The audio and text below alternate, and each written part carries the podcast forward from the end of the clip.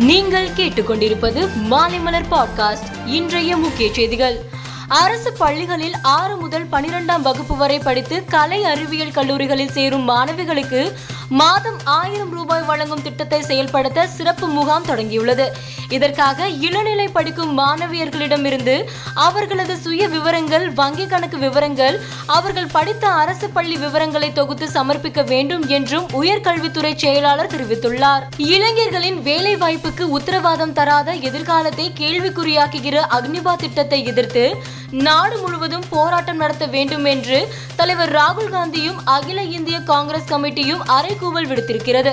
இதன் அடிப்படையில் தமிழகத்தில் உள்ள அனைத்து சட்டமன்ற தொகுதிகளிலும் அக்னிபா திட்டத்திற்கு எதிராக வருகிற இருபத்தி ஏழாம் தேதி திங்கட்கிழமை கண்டன ஆர்ப்பாட்டத்தை மாவட்ட காங்கிரஸ் கமிட்டிகள் ஏற்பாடு செய்ய காங்கிரஸ் அறிவித்துள்ளது. பா. ஜனதா தலைமையிலான தேசிய ஜனநாயக கூட்டணி சார்பில் ஜனாதிபதி தேர்தலில் போட்டியிடும் திரௌபதி முர்முவுக்கு பகுஜன் சமாஜ் கட்சி தலைவர் மாயாவதி ஆதரவு தெரிவித்துள்ளார். மேலும் பாஜனதா தேசிய ஜனநாயக கூட்டணிக்கு ஆதரவாகவோ அல்லது எதிர்க்கட்சிகளுக்கு எதிராகவோ இந்த முடிவை எடுக்கவில்லை என்றும் மாயாவதி கூறியுள்ளார். சிவசேனா அதிருப்தி எம்எல்ஏக்களுக்கு கட்சி மேலிடம் நோட்டீஸ் அனுப்பியுள்ளது. முதலில் பனிரெண்டு அதிருப்தி எம்எல்ஏக்களுக்கு நோட்டீஸ் அனுப்பப்பட்டது. அதைத் தொடர்ந்து சஞ்சய் ராய் முல்கர் ரஹிமேன் படேல் ரமேஷ் பார்னரே பாலாஜி கல்யாண்கர் ஆகிய நான்கு உறுப்பினர்கள் என மொத்தம் பதினாறு அதிருப்தி எம்எல்ஏக்களுக்கு நோட்டீஸ் அனுப்பப்பட்டுள்ளது. நாளை மறுநாளுக்குள் நோட்டீஸுக்கு பதிலளிக்க சட்டமன்ற துணை சபாநாயகர் உத்தரவிட்டுள்ளார். அமெரிக்காவில் துப்பாக்கி வன்முறை கலாச்சாரம் நாளுக்கு நாள் பெருகி வருகிறது. இதனையடுத்து துப்பாக்கி துப்பாக்கி விநியோகத்தில் கடுமையான கட்டுப்பாடுகள் விதிக்கப்பட வேண்டும் என எதிர்ப்பு குரல்கள் எழுந்தன.